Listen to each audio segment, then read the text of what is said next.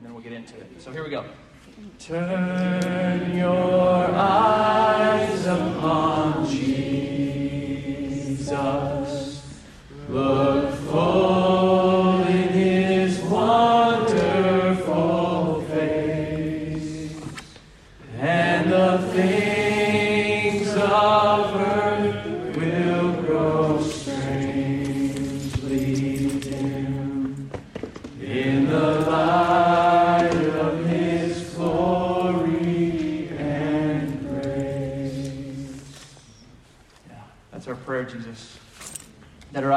turned on you. Thank you that uh, the things that we see, the things of this world, the things that we hear that, that might be lobbied towards us or, or spoken about us, that those things um, aren't true. The things that uh, we find in you, Jesus, are true. That we are, are loved, we are cherished, we are seen, we are known.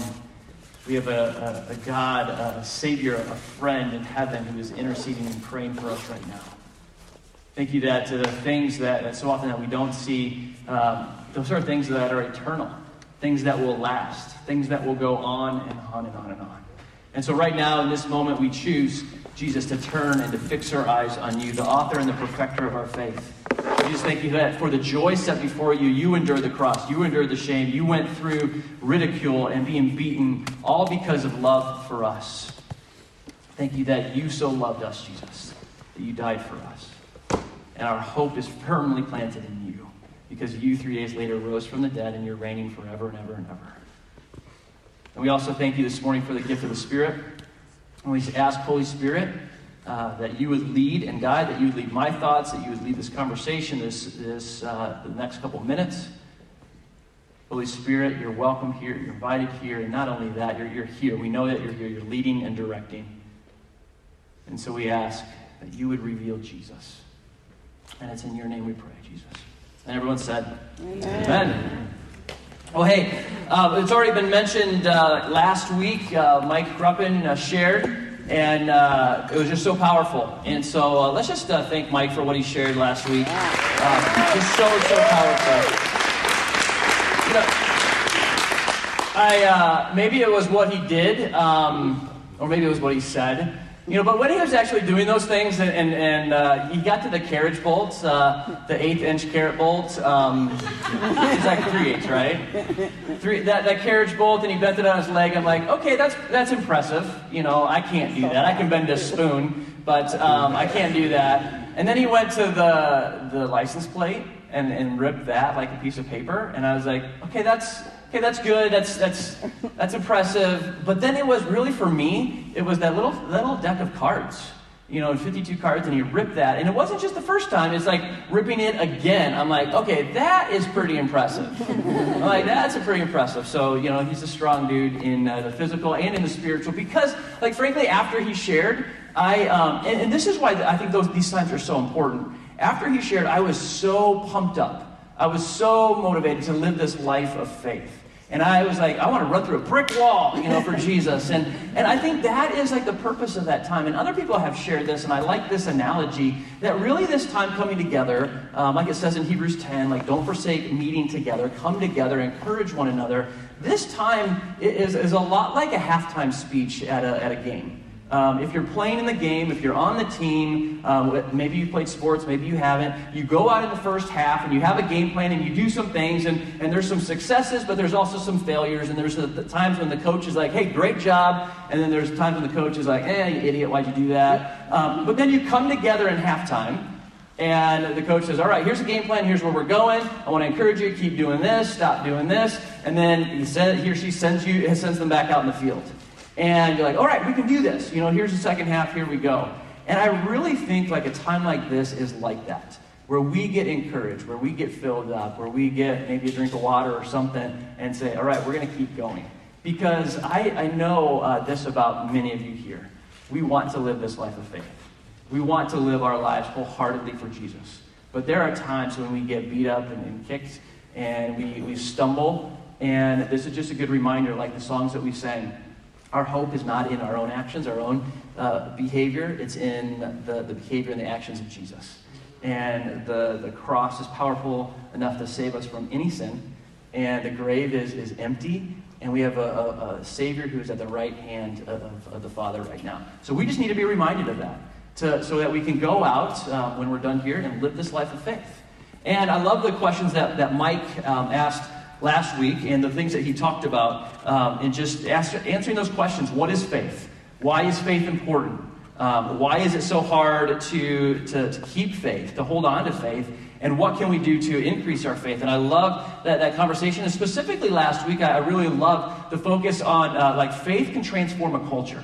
And it only takes a few you know, all throughout Scripture, all throughout history, you just see just a, a few people standing up and saying, you know what, we're not all going this direction, we're going to go this direction. And we're going to surrender to Jesus. And you've seen cultures completely transformed when just a few stand up uh, and, and say, no, I'm going to follow Jesus wholeheartedly. And so this morning, we want to continue to talk about faith, want to continue to uh, think about what does it look like to live this life of faith. And really, that's the question that I want to ask is, is what does it look like to live this life of faith? And we have been going through the book of Hebrews, and we're about Hebrews 11 right now. And if you haven't jumped into the reading plan, if you go to otherpeoplematter.org um, on some of the previous messages, there's the, the reading plan, and, and you can hop into that. But we're in Hebrews 11, and it's a great place for you to hop in if you haven't yet, because there are stories of incredible faith in the Old Testament.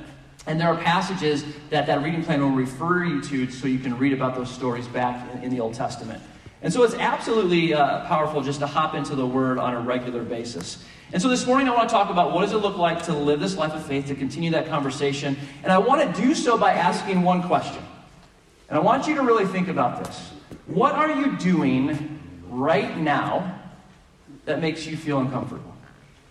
What are you doing right now that makes you feel uncomfortable? I, I think about our lives how everything, it seems, in life, and I'm not anti this, but how everything in our life seems to push us towards comfort. Mm-hmm.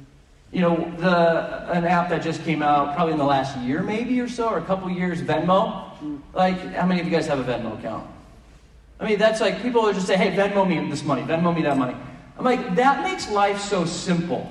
Because you remember the day when you'd go out to eat with a group of friends and the, the waiter or waitress couldn't split the bill and you'd have a bill of like $45 and, and you have five or six people that are sharing that and, and someone has a 20 and someone has a 5 and, and you're like, all right, we need to split this, uh, this meal up somehow and, and make sure that everybody pitches in their amount that they have to spend. And now with Venmo, it's like, all right, everybody shoot this person $6.75 or whatever it is. It makes life so easy. And I realized this even last week, uh, every Sunday, Cece and I, we go grocery shopping. And uh, Cece will say, like, I hate grocery shopping. And it's just the thing that she just doesn't like to do, which is fine. And I'm not a big fan of it either. And so, like, hey, let's do this together. And so every Sunday afternoon, uh, we've been hopping on Meijer's website, and you click through and you order things, and then the next day you go and pick it up. Well, last Sunday night we had to uh, go and get just a couple things that we couldn't wait to, uh, until Monday for. And she's like, oh, grocery shopping so hard. I'm like, seriously? You are clicking a button. You're, you click it. I click the button. She just tells me what to click. And then you pick it up the next day. Like, life is all about comfort. Life is all about, like, making us as comfortable. The phones that we have make our lives comfortable. You can do so much from these things. And again, I'm not anti that. You know, they're, they're great tools. Like for those who are directionally challenged, you can you get anywhere now with your phone and just, you know, say, hey, navigate here. And it's a big blessing to our lives. But if we think about it, that can creep into our life following Jesus. And we can become way too comfortable following Jesus and just kind of coast and say, okay, we're all, we're all right. And that's why I want to pose that question to all of us this morning is what are you doing right now that makes you feel uncomfortable? And specifically, I want to pick this apart just a little bit before we hop into a passage. What are you doing that makes you feel uncomfortable? So often, we want to say, well, my wife, my husband, my friend, well, they need to be doing this. But all throughout Scripture, Jesus is, very adamant and very clear as he's interacting with people. He might ask a big question Who do people say I am? And people will say, Well, some people say this and this about you. But then he narrows it down and he says, No, what about you? What about you? He is so focused on, on you following him. Even towards the end of the Gospel of John, in John 21, he says to Peter, Peter, this is what your life is going to look like. You're going to end up uh, losing your life for me.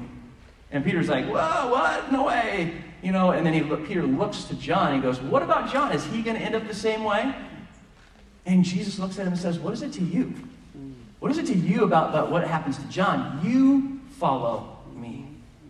And so, really, the question is what are you doing right now that makes you feel uncomfortable? And uncomfortable is a key word there, too, because we are called to live this life of faith. We are called to step out constantly. And that requires us feeling uncomfortable. John Wimber, who uh, was a man who uh, kind of launched the, the Vineyard movement, uh, Vineyard denomination, a group of churches uh, back in the 80s and 90s, he used to say this about faith. He would say, faith is spelled R I S K. Faith is spelled risk. And I think as we're talking about what does it mean, look, look like to, to live this life of faith, we have to include this because there are times when we are going to be risking all for Jesus. Not times, hopefully all aspects of our life that we are risking for Jesus. And that means we have to get uncomfortable. I think of Abraham when he was told, Go to this land that I will show you. Leave everything behind and go to this land I will show you. That required risk. That required Abraham stepping out and saying, you know what? I'm going to do this. The Israelites, when they came across, when they're um, after 40 years wandering around in the desert, they come up to the promised land and they have to enter the promised land. The only problem was there was this big raging river in front of them called the Jordan River at the height of flood season, raging in front of them, and they had to cross that. And so God told them to step into this raging river and it'll stop and then they will cross on dry ground. I mean, that takes an element of faith, right? And risk, like to take that step into the water. It takes a, a, a feeling uncomfortable. Okay, I don't know if this is going to really work, God, but I'm going to do this. And that is really the life of faith, feeling uncomfortable. And so, where are you risking? What are you doing uh, to step out of your comfort zone? And the thing is, I want to be clear about this too, is everybody's comfort zone is different. What makes one person uncomfortable might make another person comfortable. And so, really, we need to wrestle through like, okay, God, where are you challenging me and calling me to be uncomfortable? Years ago, I was speaking in front of a, a group of middle school students. And that is pretty comfortable for me. For some, it might terrorize you, like, hey, that's, that freaks me out. But I was, I was speaking in front of a, a group of middle school students, and I invited uh, a buddy of mine who does think similar to Mike uh, to come in and break some bricks and, do some things to impress these middle school students and all of that stuff. And it was in the afternoon, and I'm like, okay, they might be a little tired, and so let's wake them up and like get their attention. And this guy came with uh, his, his crew, and um, he was a, like a 14 degree black belt or whatever. And, and, he came and he started breaking bricks and breaking boards and, and all of that stuff. And he got to the end, and I'm like, okay, this is sweet that you know they're awake and you know ready for me to, to speak to them. And then he looks to the crowd and he says this who wants to see Dave break some bricks? and I'm like, no, this was not in the arrangements. And he goes, and he's getting the crowd like going, and I'm like, there's no turning back. Like, and so he started to set out brick. He put one brick down, and then he put some spacers, and then he put another brick down, and, and three bricks.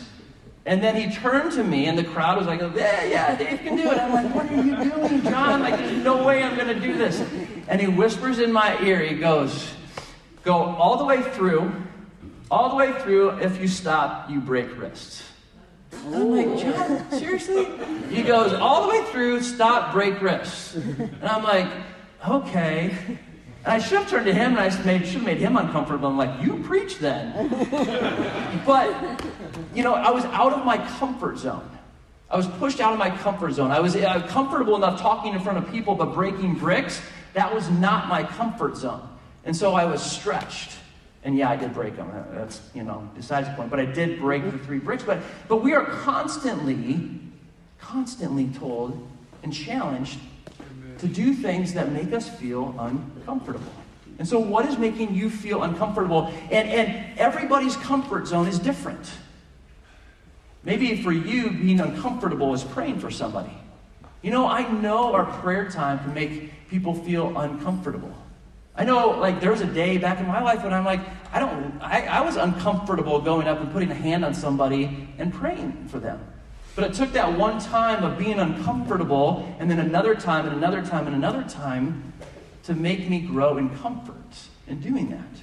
Maybe for you, it's listening to a friend, sitting and just listening. Maybe you're a, a talker and, and you, you have no problem verbally processing. But maybe God's asking you to be quiet and talk or listen. Maybe it's forgiving somebody. I mean, that's a huge thing. Maybe that is pushing you outside of your, your comfort zone. Maybe it's um, being vulnerable. You know, there's a lot that we love just to keep close to our chest. And again, I just appreciate the, the prayer requests that are shared. Like, hey, boom, here it is. But I know I look around this room and there's a lot of us that have to become a lot more vulnerable. Maybe that's what the Lord is wanting us to do to step outside of our, our comfort zone. I mean, there's a, a ton of different things.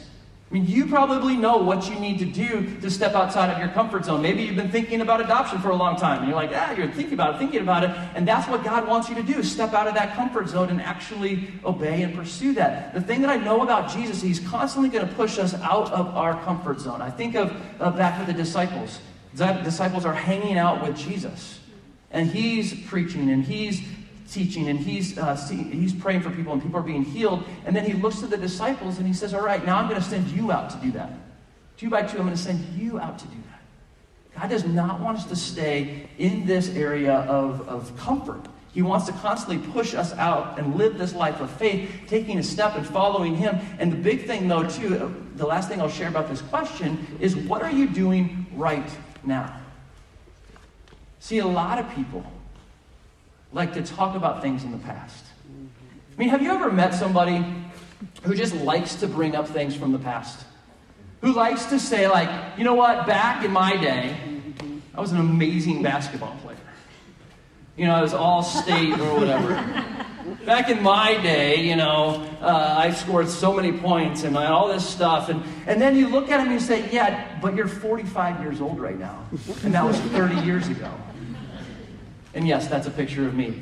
By the way, high school guys, we did the short shorts once before. It wasn't cool then, it's not cool now. So I've seen high schoolers wear shorter shorts, just don't do it. But we look back in the past, and when it comes to faith, we look at, get rid of that picture, Ellie. We, we look back and we're like, even when it comes to Jesus, we're like, there was a time when I was sharing my faith. There was a time when I was walking in purity. There was a time when I was getting rid of things in my life and following Jesus fully. And we look back 20, 30 years ago, and I believe and I know that Jesus wants us to live with that same type of faith that we did back then. He wants us to live with that kind of faith today. And so, really, what are you doing right now that makes you feel uncomfortable? What are you doing right now that makes you feel uncomfortable? Jesus wants us to take a step with Him every single day, all throughout our lives. He doesn't want us to be just a short term success, a one hit wonder.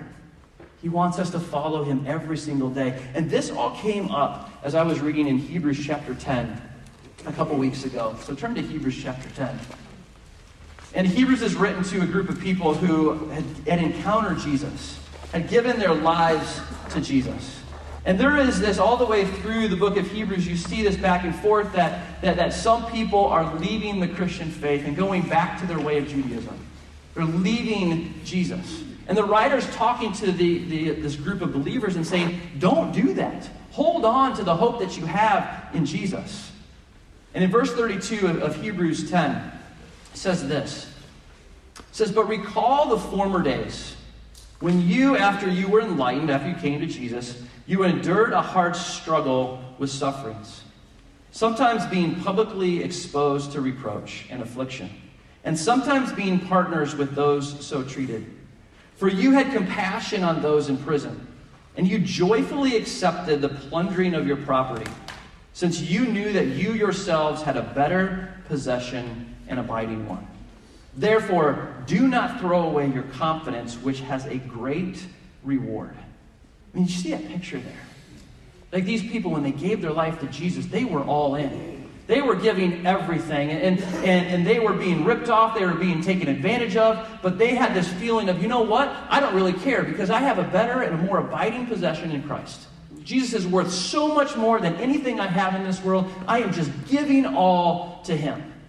And they're visiting people in prison, they're caring for people. I mean, this is a picture of people who are just absolutely going for it.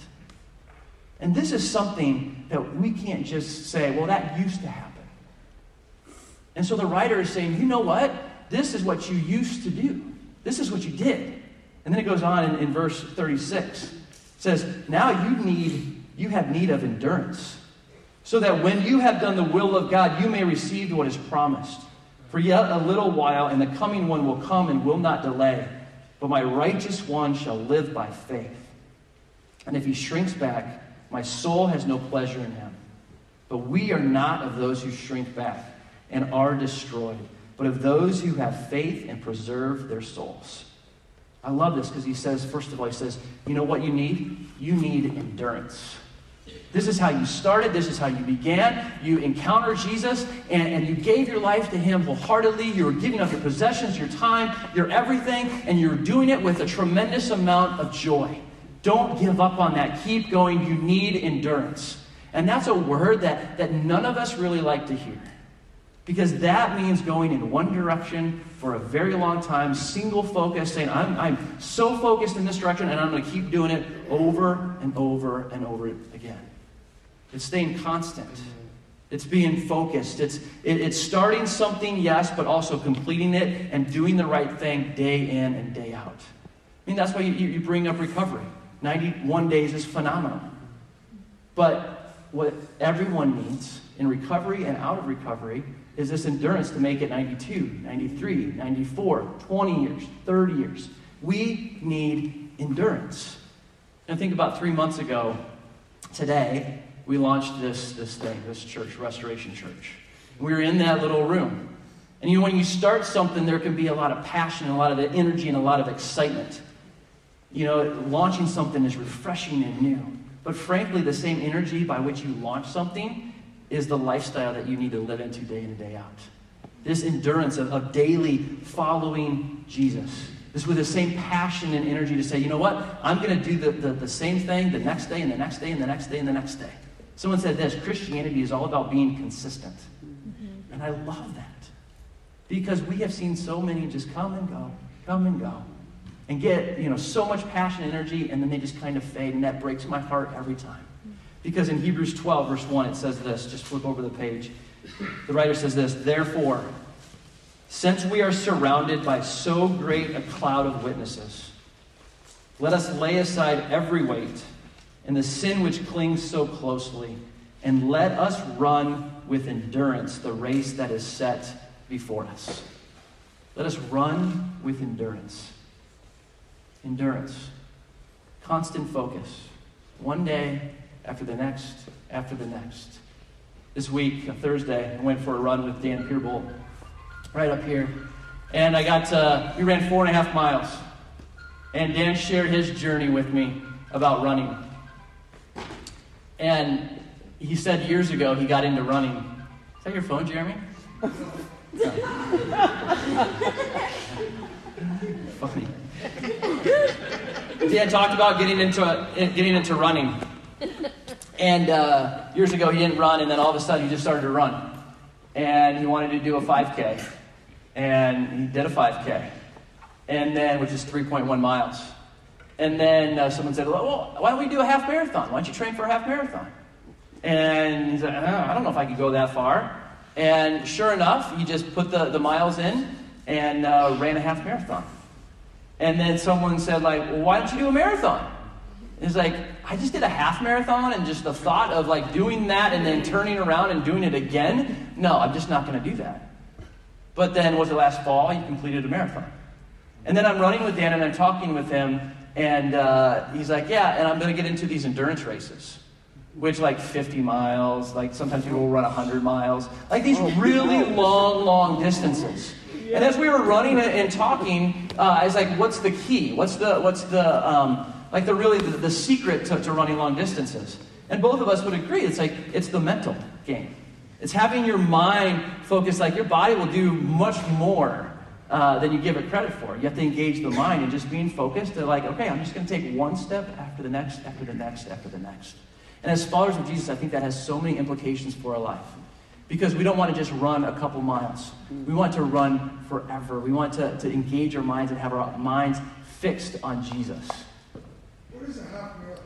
What is a half marathon? Good question. 13.1 miles. Full marathon is 26.2, which is almost like from here to Grand Rapids, I think, something like that. So, we need to have this endurance. We need to have this endurance that the writer of Hebrews talks about. But then here's what I love, because the writer a writer of Hebrews says, You need endurance. But then look at verse 39. Because he says, This is what you need, but then he speaks this powerful word of identity over them. He says this Some are fallen away. But he writes to them, he says, No, but you, but we are not of those who shrink back and are destroyed, but of those who have faith and preserve their souls. And I look at that verse and I think of so many in this room because we can talk about those who kind of wander away, but I look at this room and I see a group of people who aren't shrinking back, a group of people who are living this life of faith day in and day out. A life of faith that is not just about talking, but a, a life of faith that is about action. Because that is actually what faith is. Faith, according to James 2, says, he goes, I'll, you know, some people say, show me faith and then I'll show you my works. But the writer of James says this, he goes, no, I will show you my faith by what I do. And in this world, talk is cheap. There are so many people that are saying, I'm going to do this, I'm going to do that. And I believe Jesus is looking at his church and saying, Who are going to be my people who live this life of faith and not just talk about it, but actually put it into action? Actually love, actually serve, actually care for people, actually pray, pray for people, share the gospel. And I look at this community here, and this is exactly who we want to be. We want to be a people of faith that live this life of faith and sometimes talk about it because we want to share encouraging testimonies, but a lot of times not talk about it because we're just going to have our heads down and continue to live our life of faith by loving and serving one another and serving this world that desperately needs to see Jesus. And so I look at verse 39 and I say, you know what? This applies for my friends here in this room. We're not going to be ones who are destroyed or shrink back. No, we're going to be people who live this life of faith every single day, eyes firmly fixed on Jesus. And what can we expect to see when we live this life of faith? Turn over to uh, Hebrews 11, verse 32. What can we expect when we live this life of faith? After the writer of Hebrews gets through all of these examples, he says this in verse 32. He says, What more shall I say in talking about all these people? For time would fail me to tell of Gideon, Barak, Samson, Jephthah, or David and Samuel, and the prophets, who through faith conquered kingdoms, enforced justice, obtained promises, stopped the mouths of lions, quenched the power of fire, and escaped the edge of the sword, were made strong out of weakness, became mighty in war, put foreign armies to flight. Women received back their dead by resurrection. You think about that, wow, that's quite a description. Living the life of faith, this is what they saw. And we would stop there and be like, wow, that's a tremendous life of faith. But I love that the writers of Hebrews also includes the second part, because this is very instructional for us as well. It says this, but some were tortured, refusing to accept release, so that they might rise again to a better life. Others suffered mocking and flogging and even chains and imprisonment. They were, they were stoned they were sawn in two. They were killed with a sword. They went about in skins of sheep and goats, destitute, afflicted, mistreated, of whom the world was not worthy, wandering about in deserts and mountains and in dens and caves of the earth.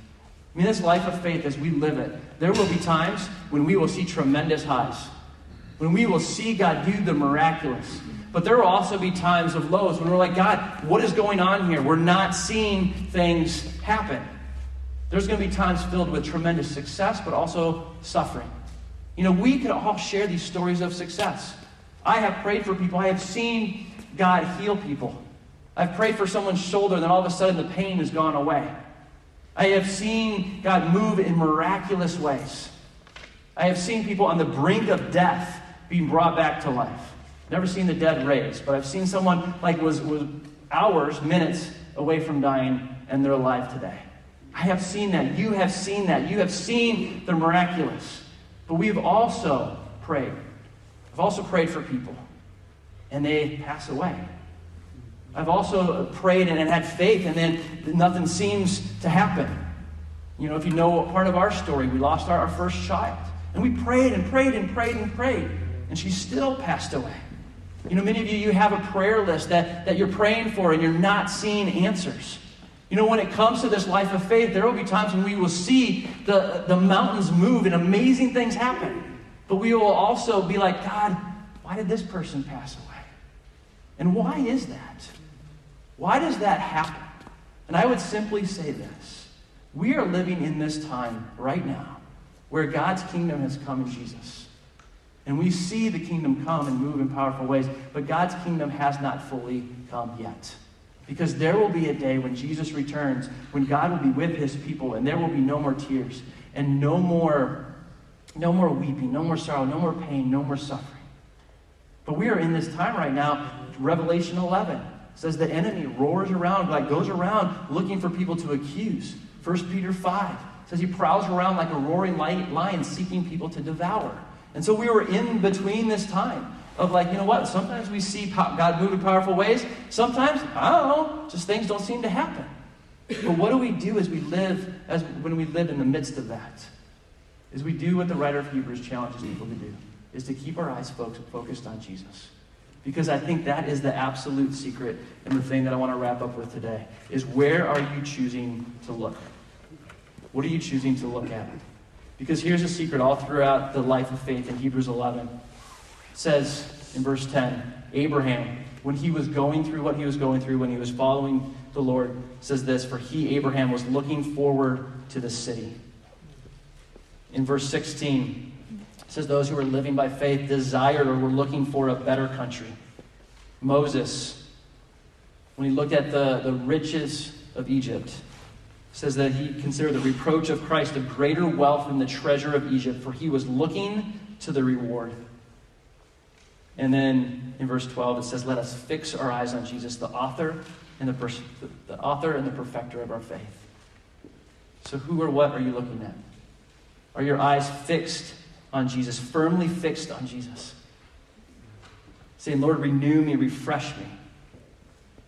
Throughout Scripture, people even in the midst of difficulty, they're like, I'm choosing to fix my eyes on you. When it comes to living this life of faith and praying for people and, and, and doing things that make us feel uncomfortable, um, there are times when you will pray and you'll see God move mountains. And there are times when you pray and you're like, God, just doesn't, nothing seems to happen. But my encouragement to all of us is to keep praying, to keep seeking, to keep begging and asking God. Because I know in my life, when I prayed for no one to get healed, I saw no one get healed. But now when I pray for people to get healed, I see some get healed. And I'm going to keep praying for people to get healed. I'm going to keep sharing the gospel. I'm going to keep doing things that the Lord has asked me to do because I want to see more of His kingdom come. And I want to be a person who lives by faith. Hebrews 11, 6 says, Without faith, it is impossible to please God.